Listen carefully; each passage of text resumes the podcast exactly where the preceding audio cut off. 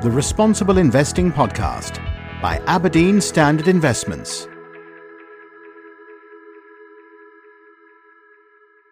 Hello, and welcome to the Aberdeen Standard Investments Responsible Investing Podcast. I'm Amanda Young, your host for today. Now, we aim to cover a range of responsible investment topics from guests both internally in the organisation and across the financial services industry. And today I am delighted to be joined by Will Goodhart, who since 2006 has been the chief executive of the CFA Society in the UK. He also currently sits on the board of the Impact Investing Institute. Welcome, Will. Thank you very much. Delighted to be here. Now, prior to leading the CFA in the UK, Will was the managing editor at Euromoney Institutional Investor, looking after a broad range of financial publications, including specialist titles for development bank meetings and the World Economic Forum's annual meetings. Recently, Will completed a master's degree in corporate governance and business ethics at Birkbeck College in London. But Will's interest in responsible and impact investing isn't new. In fact, fate perhaps was telling him something many years ago Responsible investment first started gaining traction around 2000, which was after the birth of Will's three children. Now, extraordinarily, he had already named them Eve, Sarah, and George in that order, and now has a personal reason to smile every time the world utters E, S, and G. Now, with interest, Will likes walking, and he walked some of Hadrian's Wall this summer. But after work and his family, there isn't all that much time for expeditions. So, Will, can I begin with your own personal interest in responsible investment? Can you talk us through your own journey, if you like, from where you first started to become aware of responsible investment issues to today, where responsible investment and sustainability issues are now commonplace? Be very happy to, and thank you so much for your very kind introduction. As you say, it, was a surprise to me in some ways that our children carry the acronym ES and G, and it actually had meaning beyond their own names. And it was a great pleasure this summer to walk some of Hadrian's Wall with the E part of that trio. My journey, I suppose, started much later than many of those who have probably appeared on this program, and certainly much later than many of those who've been working in this space for, for years and years. I was a financial journalist for a long time and editor. And in that role, I covered issues around ethical investing, but only really tangentially to focusing on more mainstream activities. So I had an awareness of the development of responsible investment, but probably not so much a direct interest in it. And I think that started to grow towards the end of my time in journalism as the topic became more important to the people and the institutions that we were covering, whether that was the World Economic Forum or development banks. Um, or others. And then when I moved to CFA UK as chief executive, as you say now, rather a long time ago, initially we were dealing really with the sort of the, the, financial crisis and the, the outcomes of the financial crisis, and that led more into the governance part of it. But that quite quickly morphed into, I suppose, a broader consideration of environmental and social issues as well as the governance piece. And and from that time, um, I suppose from sort of around 2009-10, um, I've been relatively involved in ESG issues as well as actually in impact. So clearly, this responsible investing has evolved over your working life, which I think is, is really interesting. As CEO of the CFA Society in the UK, for me, it's been really fantastic to see your organization recognize the importance of ESG factors as part of investment thinking. And as the Global Association of Investment Professionals, the CFA has long been the promoter of the highest standards of the financial analysis within the industry. Now, I understand that the CFA Society in the UK now offers a certificate in ESG investing, which I think is actually fantastic. It's been running for a year, I believe, and perhaps you could tell us a little bit about how this evolved and what the drivers were behind the development of this. Yeah, no, absolutely. Um, and as you say, we launched the certificate last September. It's done really well. We're at close to 3,000 registrations, which is quite a long way ahead of, of where we hope to be. We're very close, I think, to globalizing the certificate through our work with CFA Institute, of which we're the local member society. But our role at CFA UK as a professional body is really to make sure that the investment profession acts in society's best interests, and we do that obviously by educating people, by promoting the highest standards of ethical and professional behavior, and educating people around the investment sector. And our sense has been for a couple of years at least, and maybe a little bit longer, that providing people with foundational skills and knowledge around the integration of environmental and social and governance factors into investment decision making and how those are integrated into the investment decision making process is really important. And that sense was reinforced by our discussions with investment firms, and I think has been proved by the response we've had from individuals and from firms in taking up and supporting the certificate. Well, certainly I've I've recommended it to a number of people who've been keen to do a bit more training in this area. Uh, your feedback on this, what's that been like?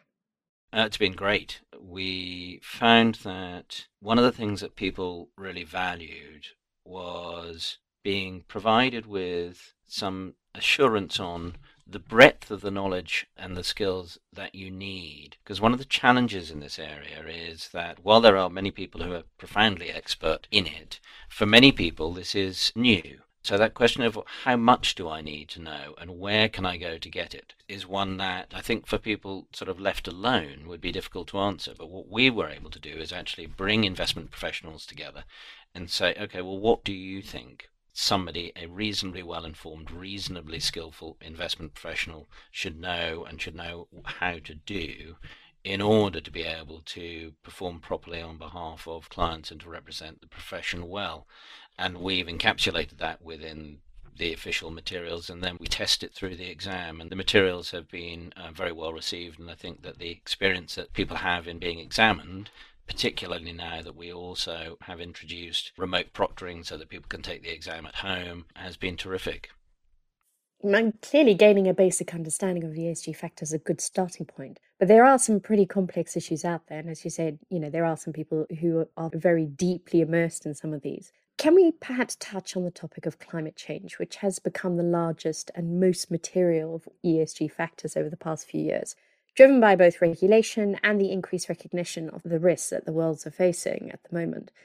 Now, I believe you're working on your certificate on climate investment. Again, are you able to tell us a little bit about this and what's driving the development of this?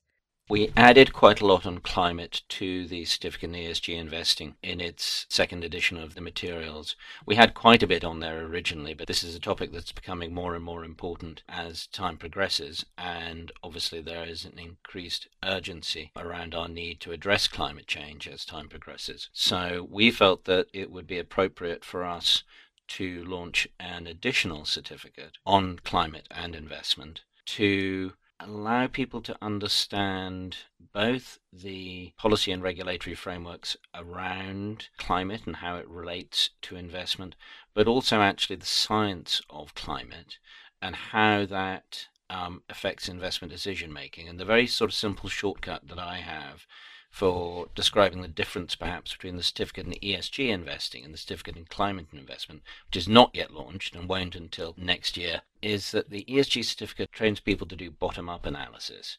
The trouble with climate is that it's really top down. It's that sense of this is climate as a system. And so, how do we take that understanding of climate as a system and integrate that systemic understanding into the rest of our investment decision making process. And how does that work across asset classes and how does that work within asset classes? And I think that kind of approach, in the same way that ESG has now, in some studies, been proven to improve investment returns, and in almost all studies has certainly been proven not to damage investment returns. I strongly suspect that we'll go the same way with respect to climate, and it's important for us to support investment professionals as they seek the skills and knowledge that will allow their clients to benefit from that. I think that's all really interesting, but I'm going to actually change the topic now to impact investing. I believe you were an early advocate of impact investing and the concept of using capital to achieve environmental and social outcomes. And this journey started, you know, a decade or so ago. I'm quite keen to hear how you've been involved in the impact investing space and then how this has led to your being on the board of the newly formed Impact Investing Institute. I should start by saying you're giving me too much credit because I was perhaps not an early advocate, but I was lucky enough to sort of come into contact with early advocates of impact investing. And I guess that was because of the work that we were doing on financial analysis. There was a really interesting group of people who were looking at non financial analysis and reached out to us and um, encouraged us to become involved in those conversations about how non financial analysis could be done well. And so I was involved in the development of an association of impact analysts and then served on the board of that organization for a couple of years. And that has now gone on to become part of Social Value International, um, that organization. As a consequence of that work and my good fortune in being aware of impact relatively early, when Dame Elizabeth Corley was putting a group together to help with her report on growing a culture of social impact investing in the UK, she got in touch with me and asked me to be involved. And I then reached out to a number of people across the investment profession to help me in that work. And we were really grateful, Amanda, for your involvement in that um, and very much enjoyed the expertise and the knowledge that you brought to the groups that we ran and um, helped us develop, I think, a, a really useful report that then directly led to the foundation of the new Impact Investing Institute, which I think has done really great work in its first year. It's a really exciting institute because it brings together both the purest impact investors and the mainstream. Now, it's celebrating its first year in existence in November. What do you think the biggest achievements have been, and how do you see this group influencing the mainstream industry?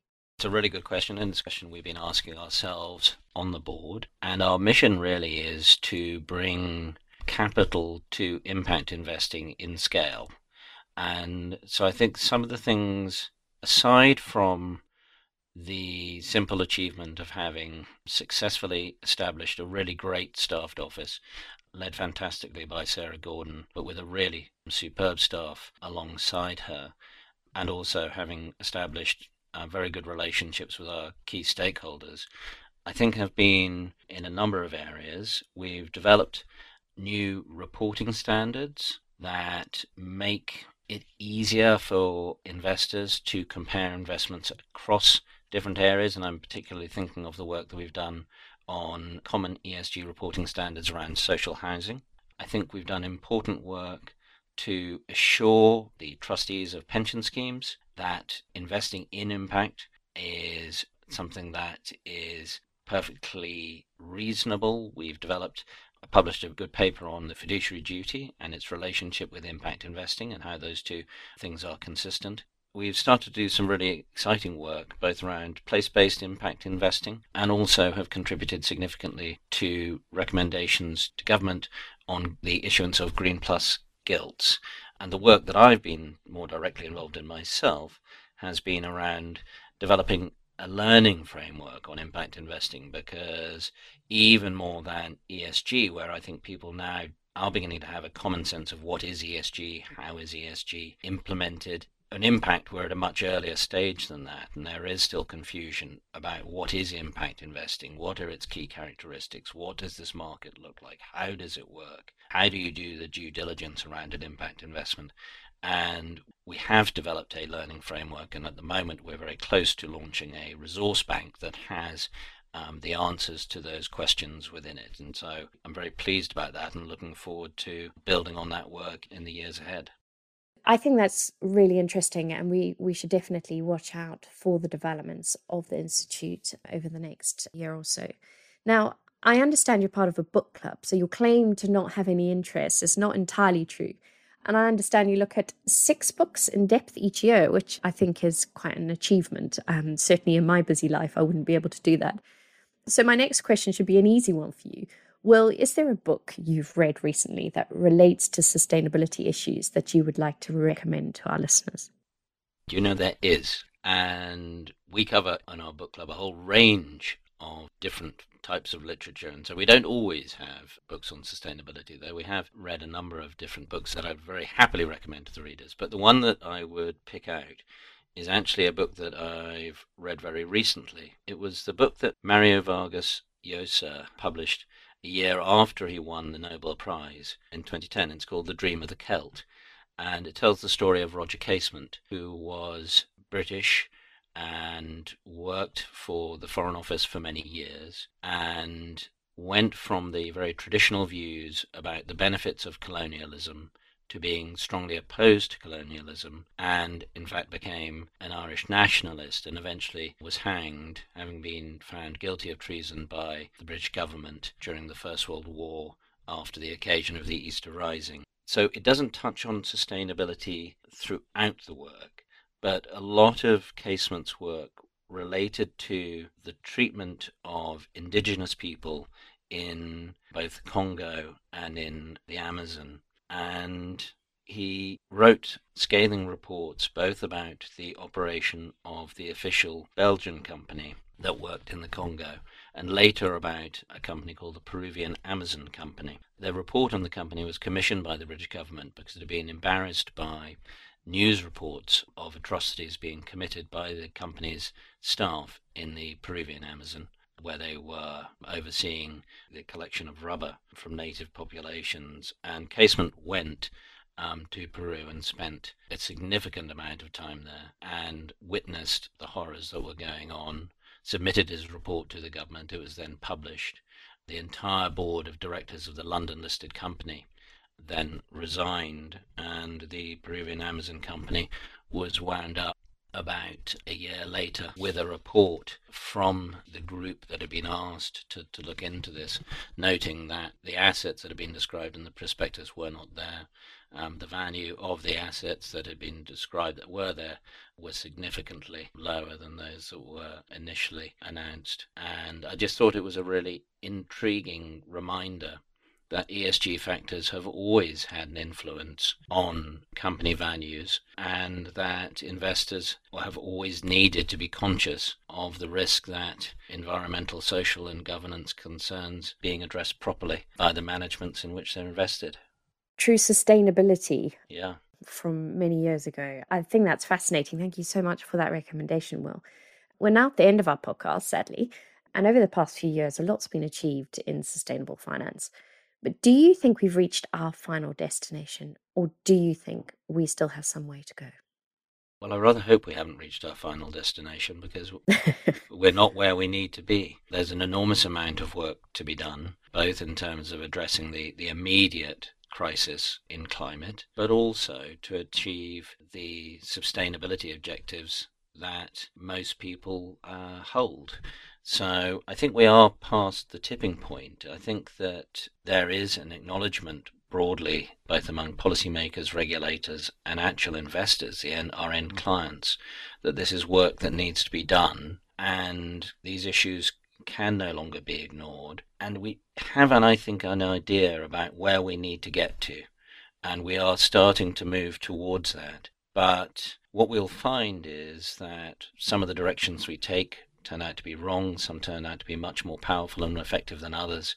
So we need to work in many different directions at once and quickly in order to achieve the objectives that we all seek. So, yes, I think we're on our way, but we have a long way to go. And the good news is that I think it's going to be a fascinating journey, and, and I look forward to being part of it. Will, thank you so much for joining us today. It's been an absolute pleasure to have you with us um, and also bringing a financial industry perspective to the trends we're seeing today. I urge everyone to watch out for the climate call sets coming in 2021. Will, thank you. Thank you very much indeed, and thank you for the really important and significant work that you and your colleagues are doing in this space. Well, sadly, that ends our discussion today. Again, thank you to all those who take your time to listen to our series do download our previous podcasts, which you can find on our website or wherever you normally get your podcasts. Watch out for our next episode and tune in. Thank you for listening to the Responsible Investing Podcast, brought to you by Aberdeen Standard Investments. Please subscribe wherever you get your podcasts, and for more great content, visit aberdeenstandard.com. This podcast is provided for general information only and assumes a certain level of knowledge of financial markets. It is provided for information purposes only and should not be considered as an offer, investment recommendation, or solicitation to deal in any of the investments or products mentioned herein, and does not constitute investment research.